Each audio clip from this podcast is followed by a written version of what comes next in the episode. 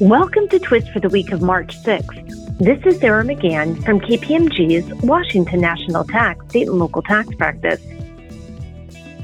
On February 28th, the United States Supreme Court issued an unanimous opinion in an unclaimed property case that pitted the state of Delaware against almost 30 other states.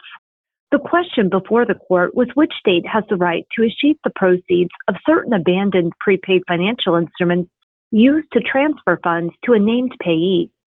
The court ruled against Delaware when it concluded that the escheatment of these instruments was governed by the Federal Disposition of Abandoned Money Orders and Traveler's Checks Act because the instruments in question were similar to money orders in both function and operation.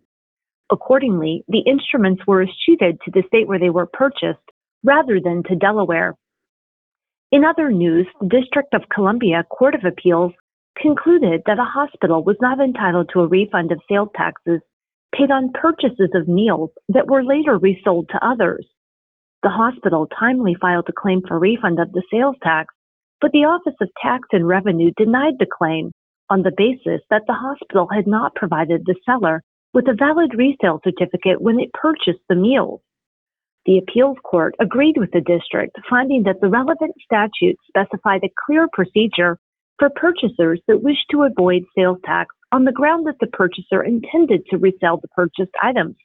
Namely, at the time of the purchase, the purchaser must provide the vendor with a certificate stating that the purchased items are intended for resale. Finally, we have an update on certain states that have corporate surcharges or surtaxes in place. Recently, Governor Murphy of New Jersey released his proposed budget and confirmed that he does not plan on seeking an extension of the 2.5% corporation business tax surtax. In contrast, some neighboring states are considering extending surtaxes or surcharges on corporate income. In New York, the governor has proposed extending the additional corporate franchise rate that applies to taxpayers whose business income base exceeds $5 million for three years. Finally, in Connecticut, the 10% corporate surtax that had been in place for a number of years expired at the end of 2022. Governor Lamont has proposed extending the surtax for three additional years. Please stay tuned to Twist for updates on these surcharges, and thank you for listening to Twist.